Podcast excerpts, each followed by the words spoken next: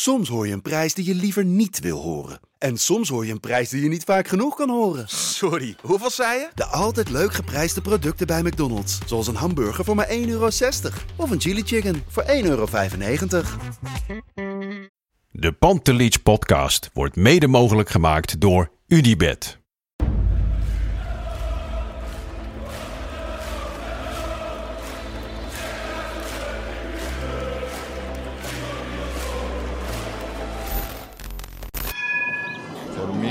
They can have just a lot of goals, a lot of fun and some other things.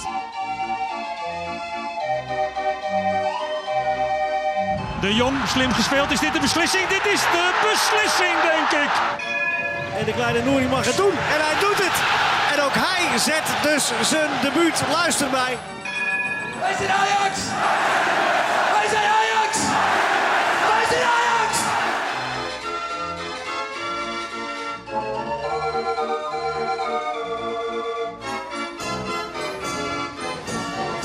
Welkom Ajaxide bij aflevering 3 van seizoen 2021 van de Pantelic podcast. Ik zit hier met Lars van Eijden en Wesley Stewart.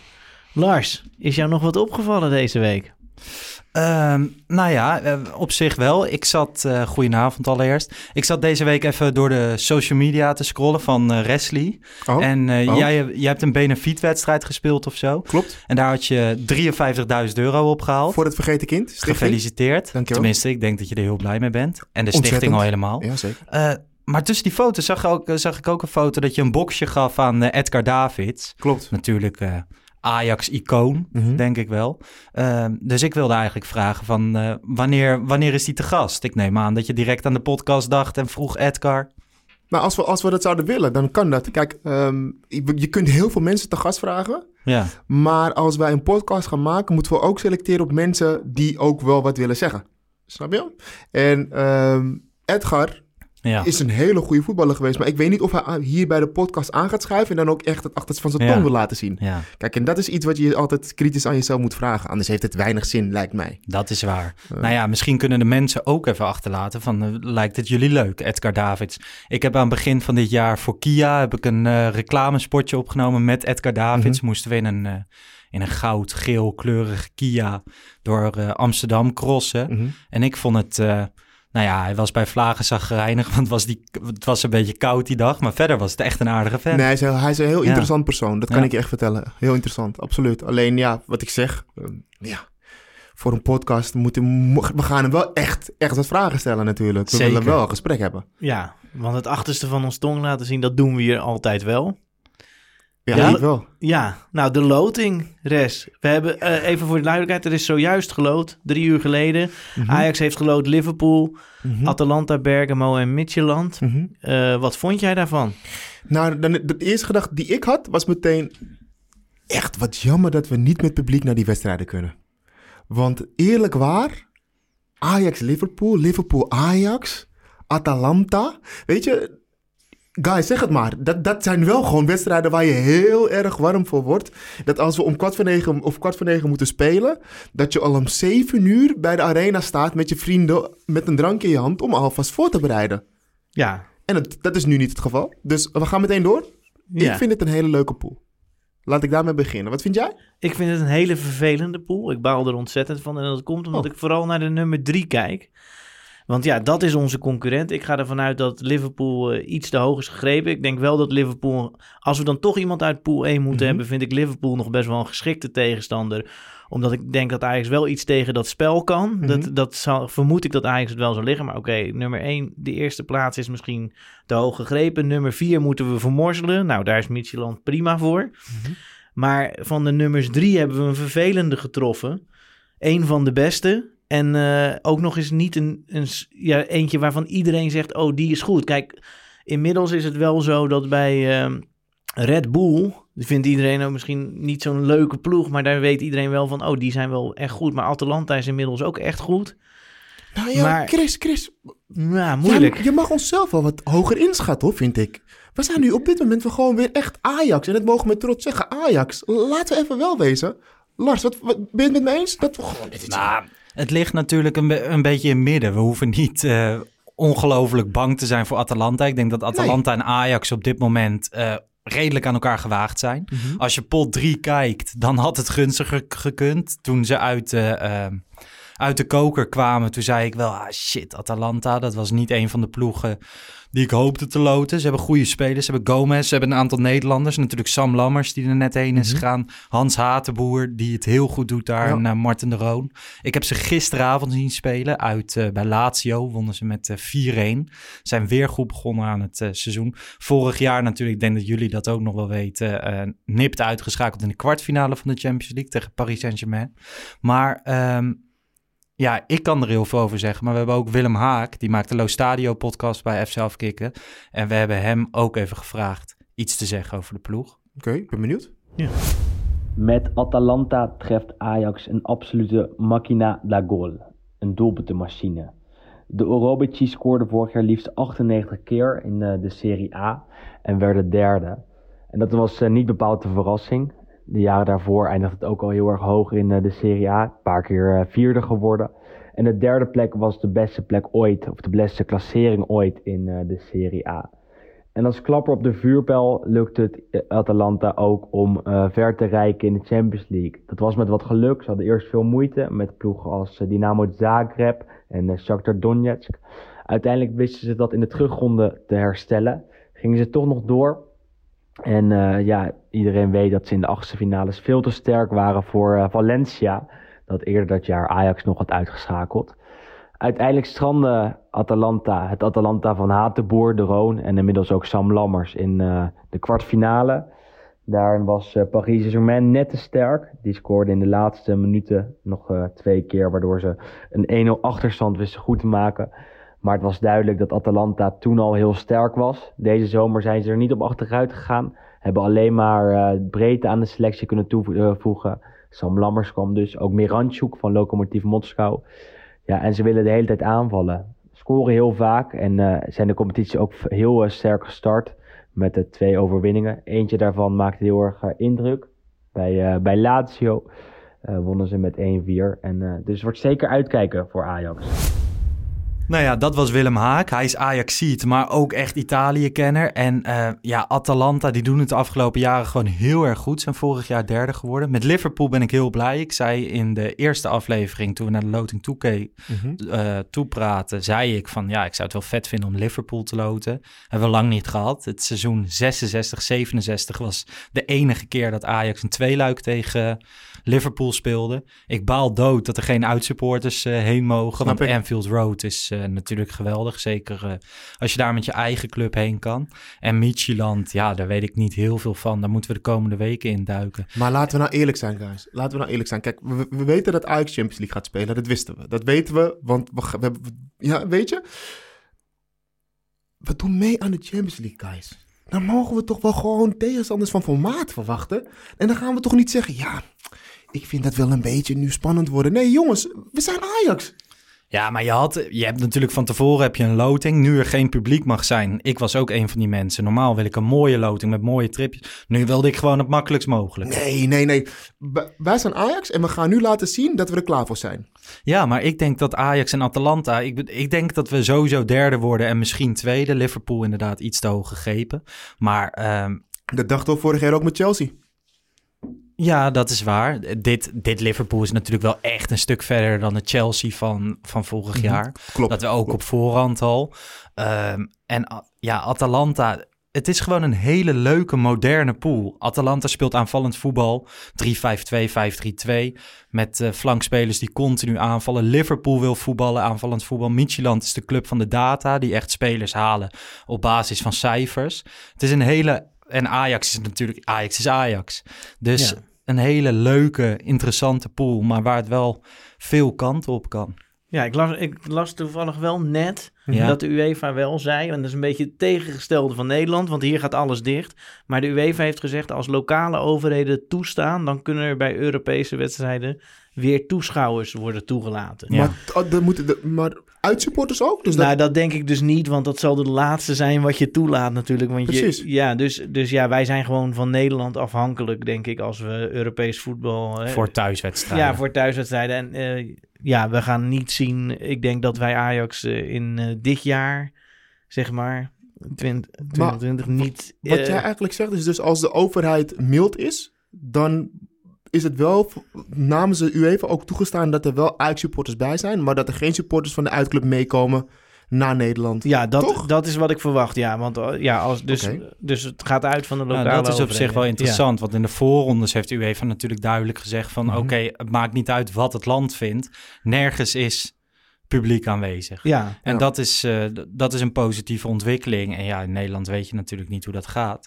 Maar, maar wat denken jullie? Als je nu gewoon de pool kijkt, wordt het dan 1, 2, 3 of zelfs 4 doemscenario? Nee, ik denk dat Ajax tweede wordt. Ja? Ja, maar ik ben wel bang voor Atalanta.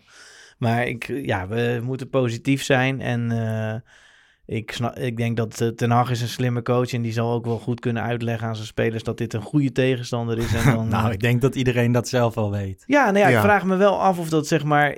Ik denk bijvoorbeeld dat een club als Inter veel meer respect inboezemt, toch nog. Nee, ik denk dat iedereen wel beseft dat Atalanta wel een goede tegenstander is. Ja. Maar je hebt nu wel... Je had nu, in mijn optiek, had je beter Inter kunnen treffen dan Atalanta. Zeker. Op dit moment. Absoluut. Atalanta is echt de ploeg in vorm en... Die spelen echt heel modern goed voetbal. Het is misschien wel na Red Bull Leipzig, die zaten ook in pot 3, die had je ook niet echt moeten hebben. Is Atalanta mijn minst favoriet, hoor. Ja, nee, je hebt een... voor de luisteraars die van statistiek houden, de Euro Club Index. Die houden allemaal op basis van onderlinge resultaten een ranglijst bij van heel Europa. Ja. En die hadden dat ook allemaal klaargezet voor iedere pot. En daarin was Atalanta... de derde. Dus de minst. En Ajax? Dus, die Ajax zat niet in die pot, maar... zat in pot 2. Natuurlijk. Ja, maar ik bedoel... die heb ik niet uit mijn hoofd bij de hand, want ik keek vooral naar de tegenstanders. Maar het was dus inderdaad Red Bull, Inter en dan Atalanta. Ja. Dus dat is een van de meest ongunstige tegenstanders. Maar, en Ajax staat overigens wel... Ja, ik heb wel snel gekeken, maar ik weet precies het cijfer niet uit mijn hoofd. Maar Ajax staat op die ranglijst onder Atalanta. Oké. Ja, daarom stel ik de vraag. Ja, dat is een goede vraag. We staan daaronder. Dus, maar ik ben het met Larsen analyse eens. Ik denk dat Atalanta en Ajax aan elkaar gewaagd zijn. Ja, het worden hele, hele interessante affiches. En het wordt sowieso heel erg leuk om te kijken. Ik denk, als je het afzet tegen de Champions League pool van vorig jaar... dat een beetje een saai, niet in vorm Valencia... Ik bedoel, je bent er uiteindelijk uitgegaan. Chelsea, het was ook geen swingend Chelsea wat er toen op de mat stond. En Lille was een interessante ploeg met Osimhen toen nog in de spits. Maar verder ook niet. Dit is een veel, op voorhand is het een veel leukere pool. Heel erg speels, leuke spelers. Je komt Virgil van Dijk tegen, je komt tegen Salah. Leuk, we komen veel Nederlanders tegen. Ja. Veel Nederlanders gaan we tegenkomen, dat is wel weer leuk. Zeker. Ja, zijn maatje heeft rood gekregen afgelopen zaterdag. Lars, jij was erbij. Ja, ik mocht eindelijk weer naar de arena. Nogmaals, dankjewel voor je kaart. Heel kort gaan we het er even over hebben met je. Ja, raar bezoek aan de arena. Ik heb het natuurlijk ook in de wedstrijdeditie ook over gehad. Ik zit normaal nooit op een plek dat je door de hoofdingang naar binnen moet. Ik bedoel, normaal word ik heel strak gefouilleerd door een boze meneer. Nu stonden er alleen maar glimlachende blonde meisjes. Goedenavond meneer, geen fouilleren, niks. Dus jij had al een topavond? Dus dat was voor het eerst in maanden dat een meisje tegen mij zei... Goedenavond, meneer. Dus ik had een topavond. Nee, dat was leuk. Ik had van tevoren, wist ik niet of ik het leuk ging vinden. Het was natuurlijk een hele leuke wedstrijd. 2-1, spannend. Hebben we het in de wedstrijdeditie uitgebreid over gehad. Maar Edson Alvarez, inderdaad een rode kaart. Waardoor Kudus, die afgelopen zaterdag ook weer heel erg goed speelde. Wesley. Ja, eerlijk jongens, want jullie weten, ik ben een grote fan van die jongen. Ja, jij bent de machinist. Vanaf het moment dat hij begon met die oefenwedstrijd te spelen, toen dacht ik van, dit is echt even, deze moeten we goed in de gaten houden. Maar wat hij nu laat zien, vind ik ook echt, en ik snap het, er zijn ook momenten dat je denkt, hier gaat hij nog wel even, maakt hij foute beslissingen, maar je ziet wel in de basis dat hij een speler is. Ja, daar gaan we heel veel plezier aan beleven. Chris, je kijkt me zo aan alsof je denkt van... dat vind ik ook een meevaller, Wesley. Nee, dat vind ik wel. Ik vind hem heel goed. Ik zat meer na te denken over het volgende. Alvarez is geschorst nu. Ja. Het voorstel is 3 wedstrijden, waarvan 1 voorwaardelijk. Mm-hmm. Mijn eerste vraag is dat terecht? Ik vond het dus niet. Ik had echt... Kijk, ik snap het wel. Ergens in zijn gedachten niet. Ik stap ook even op... Maar ja, ik had echt het gevoel dat het meer een klunzige actie was... dan echt bewust... dat doen. Ja, alleen de vraag is, en dat is een vraag die ik al het hele Eredivisie-seizoen stel, van gaat het om de intentie van iemand of gaat het om wat er gebeurt? Want bijvoorbeeld een paar weken geleden had je Kelvin Stenks bij AZ, die een backspeler van achter neerhaalt. Ja, dan zegt iedereen van ja, maar dat is niet zijn bedoeling, dat is niet zijn spel. Was het dan wel rood? Tuurlijk, dat is rood, de vorm van de overtreding. Nu gaat hij ook op het been staan, dat mag ook niet. Eerst dacht ik inderdaad van niet. Later dacht ik van wel. Alleen vind ik dan 3 wedstrijden, vind ik dan weer overdreven. Ja, 2 wedstrijden met 1. Ik vond het wel rood, eerlijk gezegd. Ja? Ja, als je op een knie, volgens mij was het een knie zelfs, maar laten we zeggen een been. Als je op een been gaat staan en het is niet volstrekt per ongeluk. Kijk, ik snap als je een bepaalde kant op rent en opeens ligt er iemand voor je die je daar niet verwacht en je staat. Maar hij keek wel naar die benen. Ik zeg niet dat hij bewust op dat been ging staan, zeg maar hij keek naar die benen en hij eindigde op dat been. Ja. Dat niet mag, dat snap ik wel. En eigenlijk hij had ook een andere situatie. Bal op het middenveld met die sliding. En toen kwam hij vol op de knie van zijn tegenstander. Kan je nog herinneren? Ja. Nee, ik zat in het stadion. Dat weet ik, ja. Eigenlijk was dat... Ja, tuurlijk, dat soort duels moet je er ook hard in gaan. Maar eigenlijk was dat ook al geel. Ja, dat was ook al... Dus hij was in ieder geval aan het solliciteren voor een rode kaart. Maar ik weet niet of deze actie nou per se... Ja, ik denk in elk geval niet dat het zijn intentie was. Maar het is wel zijn onbeholpenheid. En wij hebben het er vorige week over gehad van... Oké, waarom speelt Alvarez? Dat is waarschijnlijk omdat Schuurs en Mazraoui... dat nog niet helemaal zeker staat. Dat je een extra slot op de deur wil in die rechterzone op het middenveld. Voordat hij eruit werd gestuurd afgelopen zaterdag... had Vitesse al gewoon 9 doelpogingen. Dat is veel. Nou te zeggen dat het verdedigend goed stond... terwijl Alvarez op het veld stond. Nee. Dus misschien mogen we wel zeggen van... nou ja, het is misschien niet zo erg dat Alvarez eruit is. Gaan we iets anders proberen? Gaat het goed? Betekent het dat meneer Alvarez in elk geval niet meer terugkomt? Want jongens, dus we hebben het ook in andere zetten al over gehad. Gravenberg, als die dan weer beter is en dus niet meer ziek... jullie vonden die moet spelen. Wat vinden jullie nu? Ja, ik weet niet, als Gravenberg er niet is... dan zou ik misschien denken Kudus en Martinez. Ja, dan gaat hij denk ik... Je kan natuurlijk Alvarez in die rol... kan je 1-op-1 vervangen met Martinez. Ik hoop dat hij het aandurft met Gravenberg, Kudus. En dat Gravenberg inderdaad beter is. Daar is volgens mij nog niet zo heel veel over bekend. Ze zeggen wel... Ik las wel dat de verwachting is dat hij weer meedoet. Maar... Ja, dan hoop ik wel dat hij dat gaat proberen. Uit bij Groningen. Groningen bakt er nog niet veel van. En dan wil ik toch nog even jouw paradepaardje bespreken. Per Schuurs, dat is jouw mannetje. Dat is jouw zorgenkindje. Heb je al een poster op je tv of op je wc hangen, Chris? Nee, dat niet. Nee. Maar wat vond je ervan? Nou ja, hij heeft kort gespeeld. Hij had geel. En ik denk dat hij natuurlijk alleen gewisseld wordt... omdat hij een beetje geblesseerd was. Want anders... maar Ten Hag zei toch dat het een combi was? Ja. Gele kaart en blessure. Precies. En hij had weer zo'n slippertje. Hè? Dan wilde hij toch voor de man komen. En die gozer draaide heel mooi weg bij hem. En hij was weg in het sprintje. Ja, maar voor het overige... Ik bedoel, het was... Ja, Ajax was sowieso niet super. Ik vond hem niet helemaal uit de toon vallen, hoor. Nee, dat niet. Maar dus je geeft hem een voldoende? Een 6, ja, voldoende. Ja. Maar jij, Schuurs werd gewisseld, Wesley, en jij dacht direct van... hey, dit neem ik even mee, dit ga ik donderdag weer bij Chris voor de voeten flikkeren. Ik wilde wel even weten hoe hij zich onder voelde, ja, inderdaad. Maar Schuurs houdt gewoon het jouw vertrouwen... Chris. Ja, zeker. Ja hoor, kan gewoon voetballen in Groningen, want daar moeten we het over hebben. Groningen uit. Jij zou er eigenlijk heen gaan, Wesley. Ja. Gaat nu niet door. Ja, joh. Bizar hè, al die dat is zo jammer. Ja. Gewoon, want daar wil ik nog wel even wat over zeggen. Dat heb ik ook afgelopen podcast gedaan. Maar toen mochten natuurlijk nog gewoon supporters komen. Ik heb me in maanden nergens zo veilig gevoeld als in de Johan Cruijff Arena. Het was zo goed geregeld. Je kwam echt bij niemand in de buurt. Zelfs op de wc lukte het niet om echt even bij iemand in de buurt te komen. Het enige... puntje dat ik er wel bij wil zetten... en dat zie je nergens op Twitter en zo... van ja, weet je, als die arena leegstroomt aan het eind van de wedstrijd... heel veel mensen gaan met de OV naar huis. Nou, mijn Intercity naar Utrecht... die was wel redelijk vol. Dus dat zou nog wel een reden kunnen zijn... waarom stadions niet verlegen moeten blijven. En dat is niet per se een populaire opmerking, maar... en ik ga ook niet zeggen of ik voor of tegen ben, al die regels... maar ik denk wel ergens dat je als overheid... kijk, als je al die sectoren regels oplegt en dat er eigenlijk helemaal geen mensen naar binnen mogen of heel weinig, dan kan je het bijna niet maken dat er voetbalstadion heel veel mensen zijn of überhaupt mensen in een stadion, denk ik. Maar je had ook kunnen zeggen, de andere kant had je kunnen zeggen van oké, kijk hoe de voetbaltak het doet, hoe goed zij het doen. Want ik zie regelmatig restaurants en zo waar het wel te druk is. In voetbalstadions in principe niet, wordt die 1,5 meter echt goed... Goed gewaarborgd. Ja, dus het is vooral heel erg jammer, want ik genoot er wel van. Ook op tv, als je voor de tv kijkt.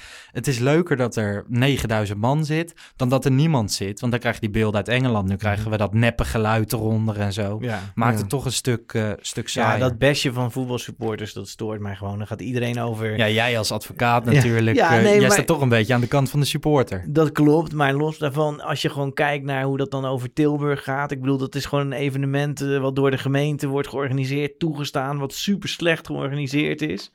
En dan gaat iedereen, al die voetbalsupporters. Nou, ik vond juist dat als je naar die wedstrijden keek, er zullen heus wel een paar wedstrijden geweest zijn waar mensen iets te dicht bij elkaar stonden, maar in zijn algemeenheid was het supergoed georganiseerd. En dan gaat zo'n burgemeester van Tilburg, die zegt eerst dat er niks aan de hand is en vervolgens, het is allemaal die schuld van die supporters. Ja. Hij wilde gewoon zagen. Maar dit voorbeeld vind ik nog best een oké voorbeeld, maar ik vind het voorbeeld van de Feyenoord supporters, toen de laatste minuut, die allemaal op elkaar sprongen. Dan denk ik wel met mezelf, dat snap ik nou niet. Dat we dat als voorbeeld gaan nemen, want wat verwacht je? Dat supporters in de stadions zijn en dat ze dan, als er iets spannends gebeurt, de laatste minuut blijven zitten en niets zeggen. Ja, dan moet je gewoon geen supporters doen of zo. Ja, I don't know, maar wat vraag je van supporters om stil te zitten? Nee, bij Ajax heb je natuurlijk ook het voordeel dat de F-site er even niet is. Want die weten ook van zichzelf dat zo gaan wij het niet doen. En op de lange zijde en bovenin werd het gewoon redelijk. Maar waarschijnlijk denken ze ook, anders flikken ze ons nog een kuntje als we er toch door zijn. En dat we dan een keer gaan juichen. Zoals nu een beetje bij Feyenoord gebeurt. Want zij werden ook, tuurlijk, wat zij deden was niet goed. Maar het werd ook wel weer overdreven. Ja. Dus nu gaan we 3 weken zonder publiek voetballen. Ja. Maar Groningen, guys? Ja. Wat verwachten jullie? Nou, ik denk dat het best wel lastig ook weer wordt. Ik bedoel, als we iets geleerd hebben van die... we hebben 9 punten, 3 wedstrijden. Dat gaat goed. Maar er is ook wel een reden tot zorg. Als je die wedstrijd tegen Vitesse ziet, dan denk je niet echt... Oké, dit worden 34 overwinningen. Tenminste, als je zo voetbalt, dat moet nog beter. En Groningen uit kan... lastig zijn. Dat is natuurlijk ook iets wat altijd in de hoofden zit. Ja, Groningen uit, het is ver weg en het is daar altijd koud en zo. Alsof het is de afgelopen jaren hebben ze het vrij moeilijk daar. Ja, dat klopt, maar ik bedoel, Groningen is niet... Groningen heeft ook wel echt aan kwaliteit ingeleverd, jongens. Het is geen superploeg. Nee. Ik denk dat Vitesse beter is, maar goed, dat was een thuiswedstrijd. Ik denk dat het wel een lastige wedstrijd wordt. En ik heb Groningen dit seizoen 2 keer zien voetballen, inderdaad... geen goede ploeg. Ik ben niet onder de indruk. Een hele matige ploeg. Ze hebben wel Matusiwa natuurlijk uit jong Ajax 2 jaar geleden gehaald. Dat is een goede voetballer. Maar ze creëren gewoon echt niets tot weinig. Maar je moet in dat soort uitwedstrijden, lastige uitwedstrijden tussen haakjes, moet je gewoon zorgen dat je een snelle goal maakt, dan door blijft voetballen, een snelle tweede en dan is er niet zoveel aan de hand. Hoe langer het 0-0... Ja, dat zijn natuurlijk clichés, maar hoe langer het 0-0 blijft, dat zag je... vorig jaar of 2 jaar geleden dat Huntelaar echt in die allerlaatste minuten nog scoorde, shirt uittrok en het uitvak. Maar dat was echt een Groningen met echt meer kwaliteit dan deze ploeg. Zeker, dit Groningen is echt... gewoon niet goed. Ja. Ze creëren gewoon heel weinig. Alleen, dit Groningen is wel, Danny Buijs, de trainer, is vrij defensief ingesteld. Dat gaat hij natuurlijk zondag tegen Ajax ook doen. Hij heeft geen publiek dat hij moet vermaken. Die gaat alle sloten op slot gooien en proberen zo lang mogelijk de 0 te houden. Dus ik ben wel benieuwd van oké, hoe gaat dit Ajax dat oplossen? Want op dit moment, kijk, Anthony heeft natuurlijk een paar uitspattingen gehad, maar voor de rest, qua combinaties en leuk voetbal, hebben we in de eerste 3 wedstrijden nog niet heel veel gezien. Nee, moet nog groeien. Misschien tegen Vitesse op een gegeven moment kwam Ekkelenkamp natuurlijk naar rust. Toen zag je wel combinaties. Gaan we nu even voorbij aan Mazraoui? Die speelde echt geweldig. Ja, toch? Gaan we dat even niet benoemen of zo? Jawel, maar we waren bij de aanval. Maar als jij terug wil naar de rechtsback... Toch? Ja. Dat is ook wel gewoon een lichtpuntje dat ik denk... Mazraoui speelde geweldig. Kudus speelde goed. Anthony speelde goed. Je wilt het over Mazraoui hebben omdat je boos bent over de aankoop van Klaiber. Ik denk dat ik behoor tot de groep Ajax-supporters die in het begin... en misschien ben ik nu iets bedaard of iets gekalmeerd... maar echt dacht bij zichzelf, dit is een grap. Dit is serieus een grap. Klaiber van Utrecht?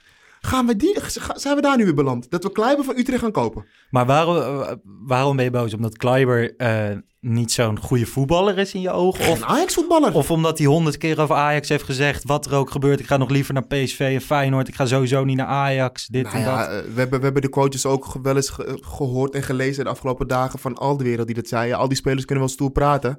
Maar zodra Ajax komt, komen ze nog desnoods op de fiets naar Ajax toe. Dus dat is gewoon zo. De wet van al de wereld wordt dat genoemd. Ja. Dus laat ze lekker praten. Dus daar ga ik me niet eens druk om maken. Maar het gaat mij puur om de kwalitatieve voetballer Klaiber. Ja, maar zou je er wel mee kunnen leven als als Ajax hem als reserve heeft gekocht? Want dat is hij ook. Dat hebben ze. Ja, nee, maar dat maakt het voor mij wel echt anders. Kijk, ik heb me in de afgelopen 20 jaar heel vaak heel erg gestoord. Omdat het seizoen begon en dan bleek dat je 7 middenvelders had en geen rechtsback. En dan ging je in de laatste week proberen een rechtsback te kopen. En die kwam dan weet ik veel waar vandaan en die bleek er dan geen hout van te kunnen. Nu is er een plan. Je hebt gezien dat Dest goed was, dat Mazraoui goed was, dat daarachter zit Rensch. Die lijkt heel goed te zijn, die is nu 17. Je kan niet denken van, Mazraoui is misschien geschorst in de Champions League, dan moeten we tegen Liverpool met Rensch, die dan... dus dan denken we aan Klaiber. Ja, dan zet je Klaiber nu voor de zekerheid daar neer. Zodra Rensch goed genoeg is, kan Klaiber weer terug naar Utrecht of een andere club waar ze niet zo van Ajax houden. En dan is het weer opgelost. Maar nu wordt er gekocht een tussenperiode van, als er nood aan de man is, koop je strategisch. Alles dubbel bezet. Wat ik wel echt snap aan deze uitleg, Christian, dat meen ik serieus, is... Kijk, met Klaiber is het wel zo dat je de eredivisiewedstrijden makkelijk kunt pakken. Ja. Als rechtsback. Dat is wel gewoon zo. Kijk, als Ajax zijnde, je hebt genoeg goede voetballers en Klaiber rechtsback, dan win je alsnog wel eredivisiewedstrijden. Dus dat is wel zo. Alleen, we hebben het net over onze Champions League loting gehad. Klaiber rechtsback. Ja. Maar je kan ook niet een volwaardige Champions League rechtsback halen als je ook al Mazraoui hebt. Omdat je gewoon... Ja, die gaat in principe spelen. Dus als je dan echt, echt iemand van 30 miljoen wil kopen... Ja, dan liever geen rechtsback. Maar ik vind wel opvallend... Want jij zegt eigenlijk... Nou ja, Klaiber niet goed genoeg. Jij, Christian, zegt van... Nou ja, Klaiber lijkt me een prima backup. Als de reserve, ja. Ik zit er echt tussenin van... Als voetballer... Klaiber, rechtsback, nou ja, backup, prima, het zal wel. Christensen was ook een prima backup. En, ja, dat weet je wel niet, maar... Ja, nee, ja, oké.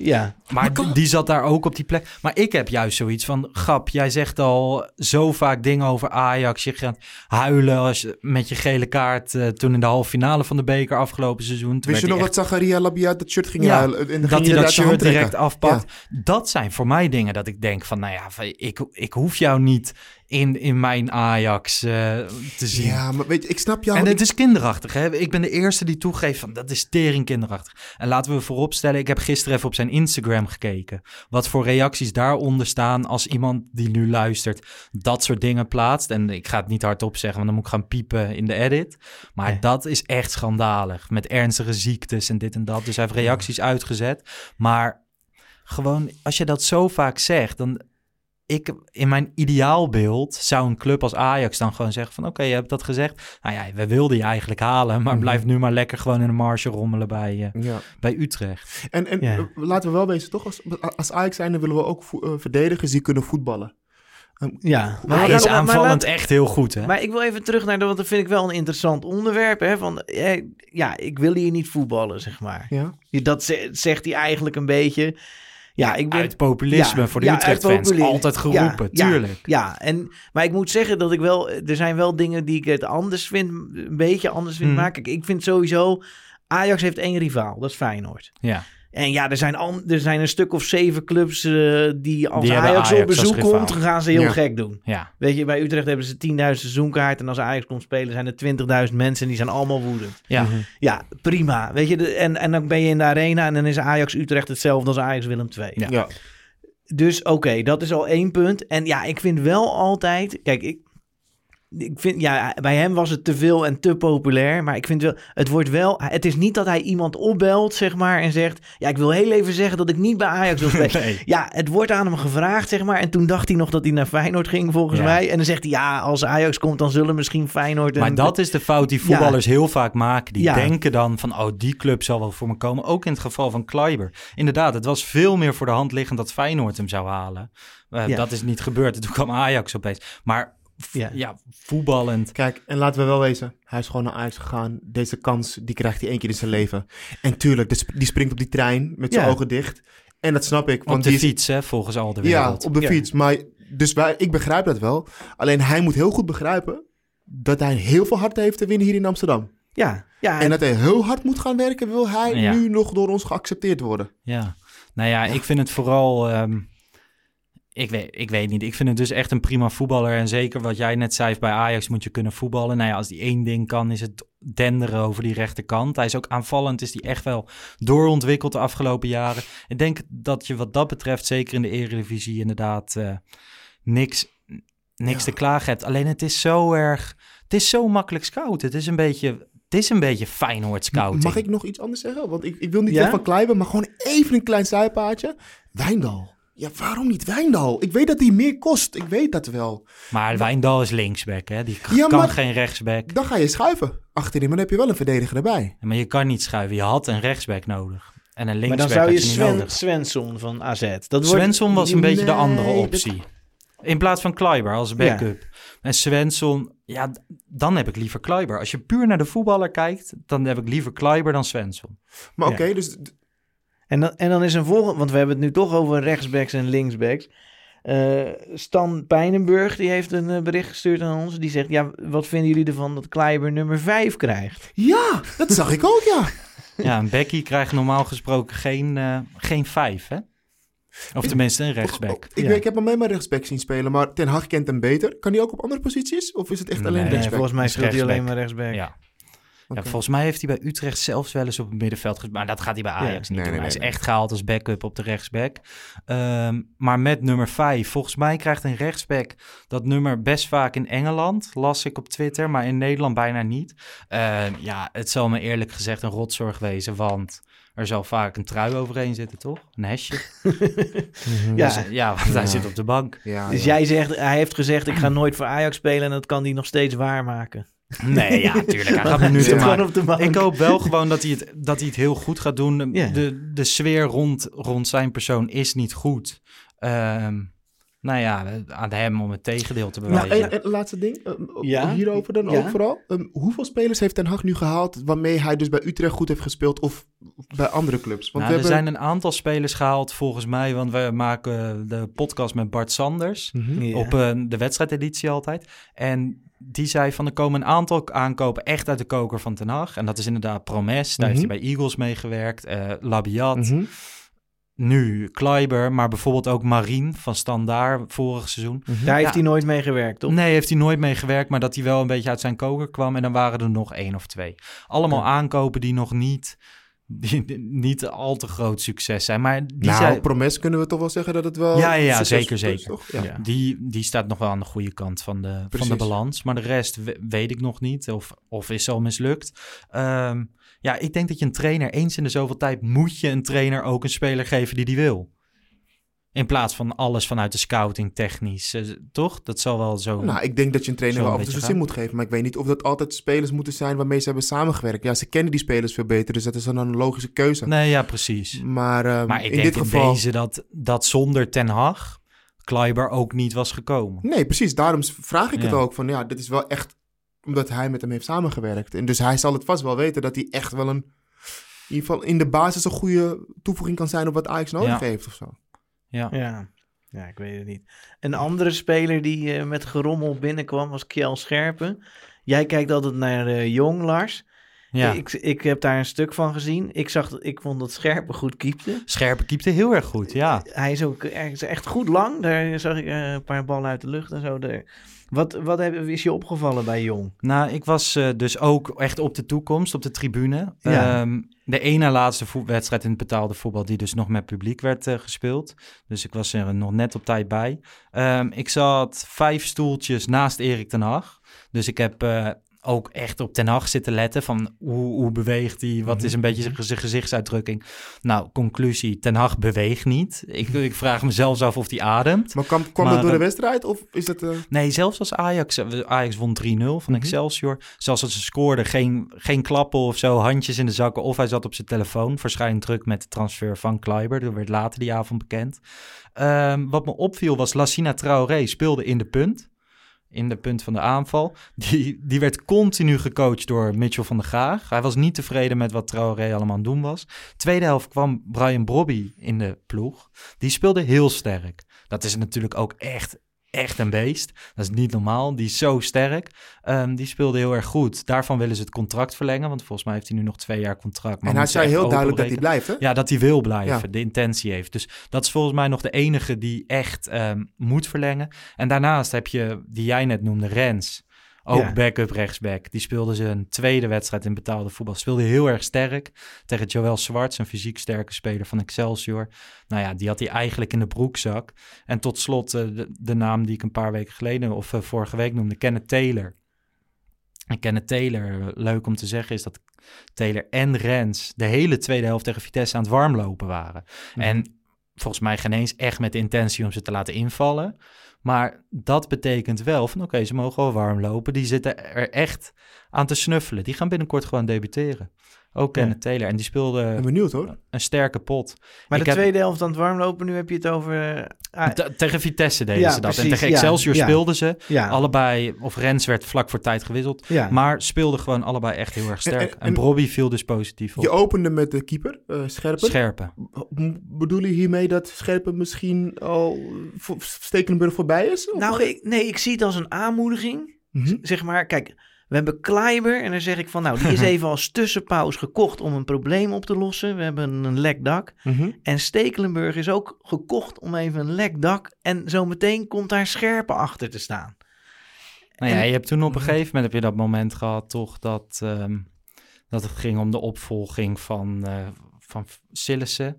En dat Onana de kans kreeg. Ja, en zo dus moet je het doen. En dat wil je dan ook straks met Scherpen. En ik denk dan, dat betekent bij dat zo'n debuut en een paar wedstrijden zenuwachtig. En ik weet niet of Scherpen nu al Onana kan opvolgen, maar ik denk dat hij goed genoeg is om tweede keeper te zijn bij Ajax. Nou, wat ook opviel aan Scherpen is, gewoon vorig jaar kwam hij binnen en was het gewoon een lange lat. Dus hij was er gewoon een iel lang ventje. Maar nu heeft hij een body, jongen. Die jongen is groot en fysiek en sterk. Weet je, dat zegt mij niet zoveel. Het gaat meer als voetballer om, tuurlijk, je kan een body hebben, maar het moet functioneel zijn. Ja, maar dat betekent dus wel dat hij als hij bij corners uitkomt en met zijn lange lichaam en hij is nog steeds snel bij de grond. Als hij nou wel gewoon ballen tegenhoudt, kan mij en dat schelen. Deed hij. Ja, tuurlijk kan het jou niet. Nee, hij moet gewoon ballen tegenhouden. Snap ik. Wel mooi dat jij dat zegt. Jij bent denk ik het sterkste van ons 3. Ik ga het niet uittesten. Ja, maar dat is toch zo? Ja, dan soms heb je spelers die hebben boomstammen van benen, maar die kunnen niet voetballen. Nee, ja, tuurlijk. Leuk. Maar Scherpen is op de goede weg. Hij wisselt een beetje af met Kotarski, die het niet zo heel goed doet. Niet heel denderend. Die wilden ze dit jaar aan een eredivisieclub verhuren. Dat lukt ook nog niet echt. Dus Scherpen moeten we ook zeker in de gaten houden. Maar Jong Ajax nu 2 overwinningen op rij. Wel netjes hoor, wel leuk. Ja, wel dat leuk. Is goed. Ja. En nu naar NAC dit weekend. Nu naar NAC, uit. Dus, maar even nog, want... Om terug te komen naar de transfers, want dat kunnen we niet onbesproken laten. De naam Klaassen blijft maar rondwaren. Maar Klaassen, ja, jongens. Het is wel, kijk, je weet wel wat je aan hem hebt of zo, hè? Ja. Toch? In Duitsland heeft hij het wel, ondanks dat ze degradatievoetbal speelden, heeft hij niet slecht gedaan als voetballer. Klinkt best wel gek als je dat zegt, hè? degradatievoetbal en je hebt het dan niet slecht gedaan. Nee, zo. Ja, Davy Klaassen is natuurlijk bij Werder Bremen prima op zijn plek. Hij heeft er bij Ajax ook al die jaren echt prima gedaan. Hij scoorde belangrijke goals in topwedstrijden. Maar toch is een beetje de tendens nu op social media dat mensen niet heel blij zijn met Davy Klaassen. Ik word er ook nog niet heel blij van, want je roept eigenlijk al weken van oké, als we iemand kopen, dan willen we een middenvelder. En dan willen we iemand die op die plek van Alvarez gaat spelen. Nou ja, dat is echt de nummer 6 positie. Dat is Davy Klaassen niet. Nee. Het is geen nummer 6. Ook bij... Ik zie nu heel veel in de media van... nou ja, Davy Klaassen speelt bij Werder Bremen ook verdedigender... dan dat hij destijds bij Ajax deed. Klopt, want daar heb je... een andere nummer 10, Eggenstein is dat, die gaat continu naar voren. Maar daar speelt Klaassen er meer tussenin. Want heb je ook een meer verdedigende middenvelder. Dus zou je veel eerder zeggen van, dan speelt hij meer op 8. Om nou te zeggen van, nou ja, Klaassen en Kudus kan prima, maar Kudus en Gravenberg kan niet. Ja. Dat vind ik raar. Het is geen 6. Chris, heb jij een beetje het idee dat Klaassen een overbodige aankoop is? Ja, misschien nog, klinkt raar, maar misschien nog wel meer dan Klaiber. Daar ben ik het dus helemaal mee eens. Maar zeg maar, natuurlijk zie ik liever Klaassen komen als mens en wat hij voor de club heeft betekend. Dat spreekt voor zich. Alleen, ja, een 10, Ajax heeft echt geen 10 nodig. Want er is Promes, Tadić kan er staan, Taylor kan er staan, Kudus kan er staan. Nee eens. En dan de verdedigende middenvelder. En daar weet ik niet, wat Lars zegt, dat gevoel heb ik ook. Ik weet dat niet echt. Ja, dat is wel wat Ajax nodig heeft. Ja, of hij dat kan, dat weet ik niet. Kunnen we een beetje in het hoofd van Overmars gaan? Wat is dan de reden waarom ze alsnog met hem in gesprek zijn? Ja, ik denk toch als een 6. Denk je dat? Ja, ik kan het niet anders bedenken. Denk nog steeds, ik denk wel dat ze toe willen naar een middenveld inderdaad met twee iets meer voetballendere mensen dan Alvarez. Dus hij wordt wel gehaald voor die twee posities, niet echt voor de 10, denk ik. Maar ik snap het niet helemaal. Ik word er ook niet heel enthousiast van. Als we zo'n speler halen, dan houdt het dus wel in dat hij gaat spelen. Ja, dat denk ik wel. Ik niet. Nee, ja. Okay, dus je haalt niet iemand van 12 miljoen die niet gaat spelen. Van Bremen gaat niet spelen. Dat is ook niet logisch. Het hangt natuurlijk... Marien was ook 12 miljoen. En, dat is waar. Maar die komt met een andere staat. Dit heeft een beetje de eigenschap van de transfer van een Tadić en Blind. Maar dat waren toch wel hoger aangeschreven transfers dan wat ze nu doen. Ja, ik weet niet. Ik vind het heel bekend. Ik vind het allemaal een beetje bord op schoot scouting... Ik wil gewoon een beetje spannender aankopen. Van wat gaat er komen? Misschien weer zo'n Braziliaan.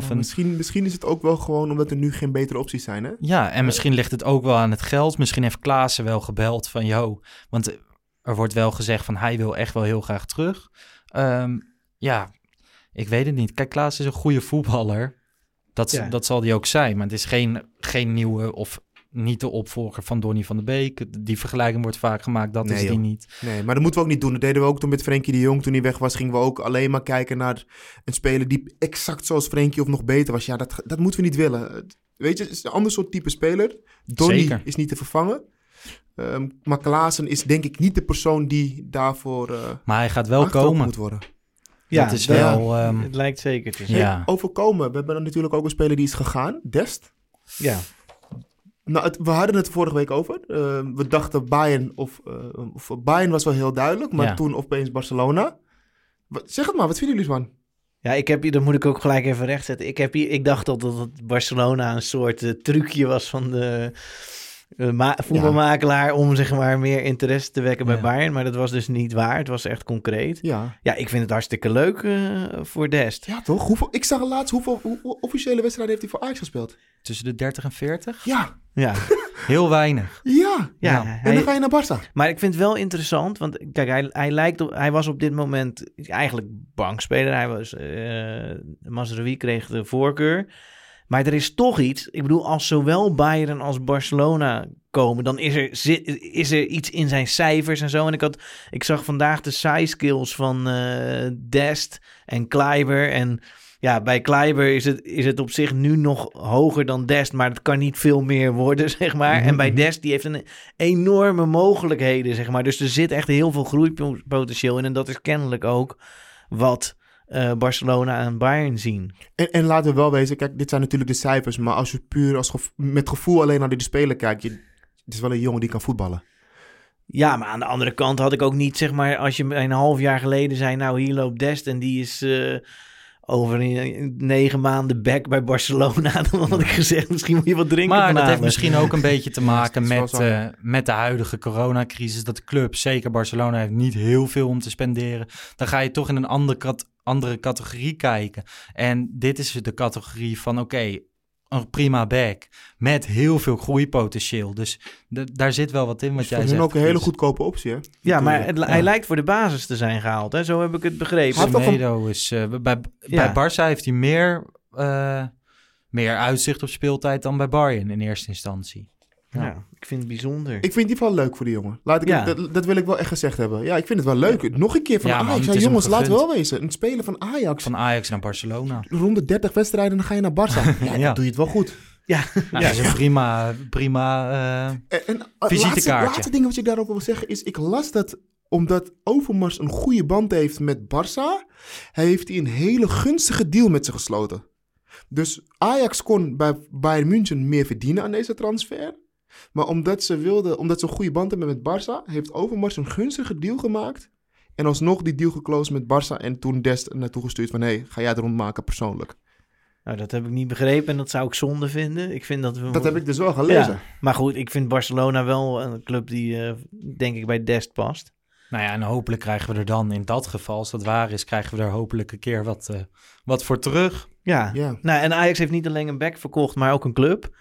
Ajax Cape Town. Jij was nog even druk aan de telefoon vlak voor de podcast. Ja, ik was even aan het bellen met Jonathan Ursum daarover. Ik ben zelf februari vorig jaar in Kaapstad geweest. En dat was wel heel grappig. Toen zat ik met Niel te lunchen. Toen zei ik van, ja, ik ga naar Kaapstad met mijn gezin. En toen zei hij, oh wacht, ik bel Verhaar even. En toen Thomas Verhaar van de Core Podcast, die speelde toen bij Cape Town. Klopt. En die is geregeld. Dus ik zat daar, ik kwam daar in mijn hotel aan en kwam de spits van het team een kaartje brengen voor de wedstrijd. Ja, dat was heel, heel leuk. Heel aardig van Thomas. We zijn daarna nog ook wezen lunchen met hem en zijn vriendin. En was heel leuk om te zien. En ja, Ajax Cape Town, het is heel veel vrolijkheid. En het was heel grappig, want er was een jongen, een talentvolle rechtsback, die maakte zijn debuut die dag. En Verhaar, die gaf een assist op hem, want hij scoorde gelijk bij zijn debuut. Okay. Dus dat was heel grappig. Het is een hele vrolijke club.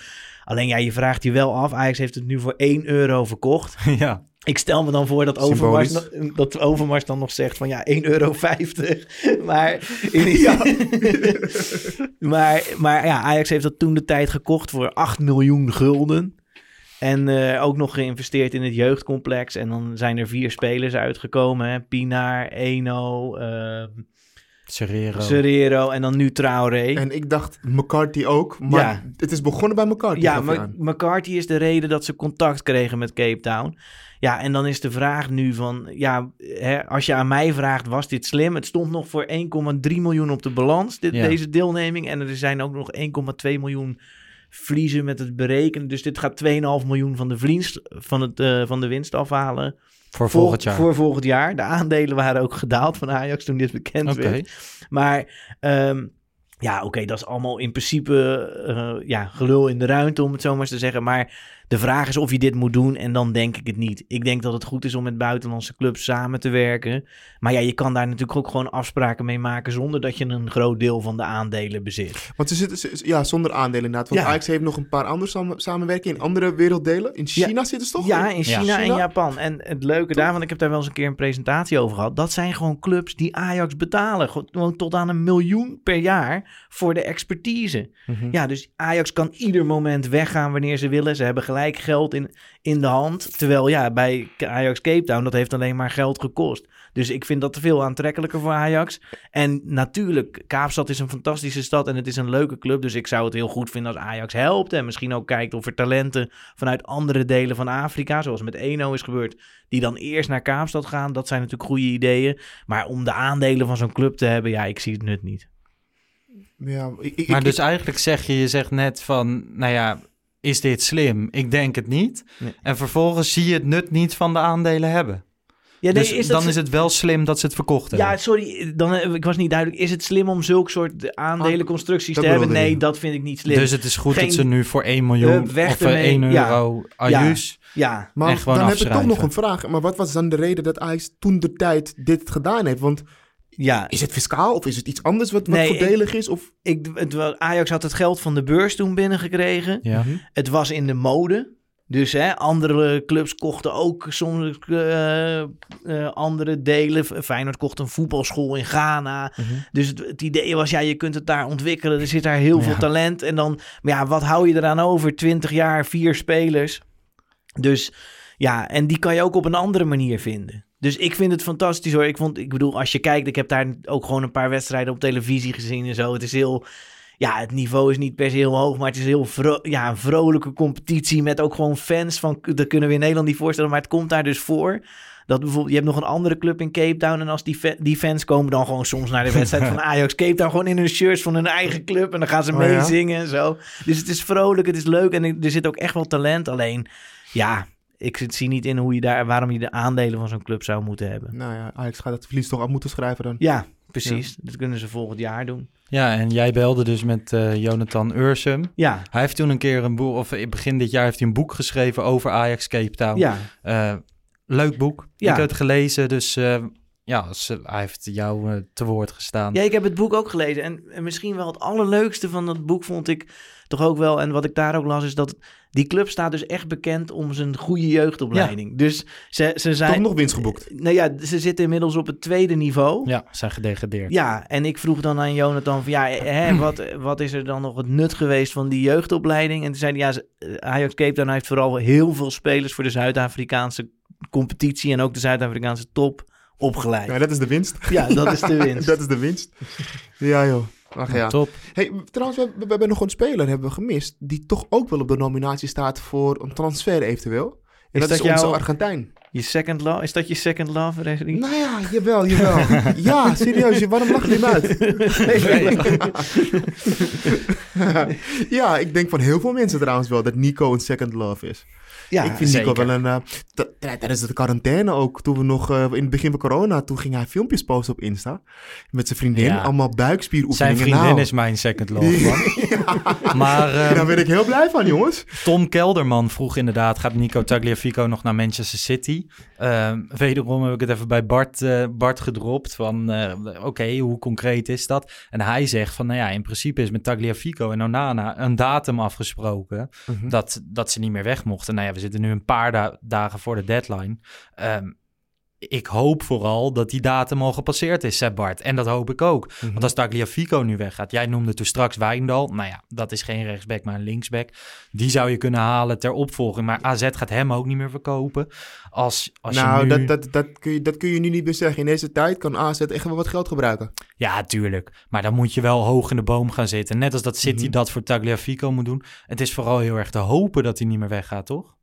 Nee, ik ga er nu wel inmiddels vanuit. Dat hij niet meer weggaat. Dat hij niet meer weggaat. Het is nu te kort dag en ik hoop dat Ajax gewoon geleerd heeft van... we gaan niet meer de laatste week het zou wel mooi zijn als Overmars en Ajax Media even Klaassen binnenhaalt. Want dat gaan ze nog wel doen. En dat ze dan direct dat filmpje posten van Overmars die zijn telefoon uitzet... en dat het klaar is voor deze periode. Zoiets, ja.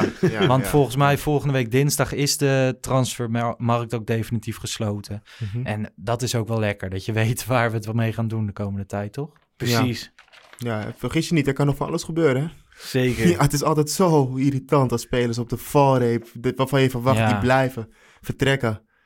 Ja, zeker als Tagliafico nu gaat. Ja, zeker zo'n steunpilaar, absoluut. Ja. Maar goed. Groningen uit, zondag. Nog een keer. Voorspelling. Nee, voorspelling. Ja, ik denk dat het 1-3 wordt. 1-3. Ja. Oké, dat wilde ik ook zeggen, maar dan zeg ik 1-4. Zo, jij gaat echt uit van de makkelijke middag. Ik ben tot nu toe heel makkelijk geweest. Maar nu denk ik juist een moeizame middag. Maar ik denk wel de 0. Nee, ik denk 1-2 dan. Oh, dat is wel heel magertjes tegen Groningen met dit kwaliteit. Ja, ik denk dat het moeilijke middag. Maar ik denk dat we blij zijn met de overwinning daarna. Ze hebben geen supporters daar. Groningen heeft al geen kwaliteit. Denk nog een keer na over 1-2. Oké, 0-2. Ik pas hem aan. Gewoon voor jou. Oké. Beste Ajaxide, dat was hem weer voor vanavond. U kunt ons feedback sturen. Spreek je onze luisteraar nou gewoon aan met u? Ja. Ja? Deze moet maar over. Hij denkt dat hij nu op de rechtszaak zit. Hij moet helemaal niet opnieuw. Maar inderdaad, opeens word je helemaal zo'n... Ik ben te netjes voor deze podcast. Ja. Nee, ik vind je wel goed voor deze podcast. Je doet het oké. Maar mensen, jullie kunnen ons volgen op Twitter, @Pantelic Podcast. En op Instagram. Ook @Pantelic Podcast. Ook op Pantelic Podcast. En aankomende zondag zijn we weer terug met de wedstrijdeditie. Yes. Dank u wel, kijkers. De mazzel. Ciao.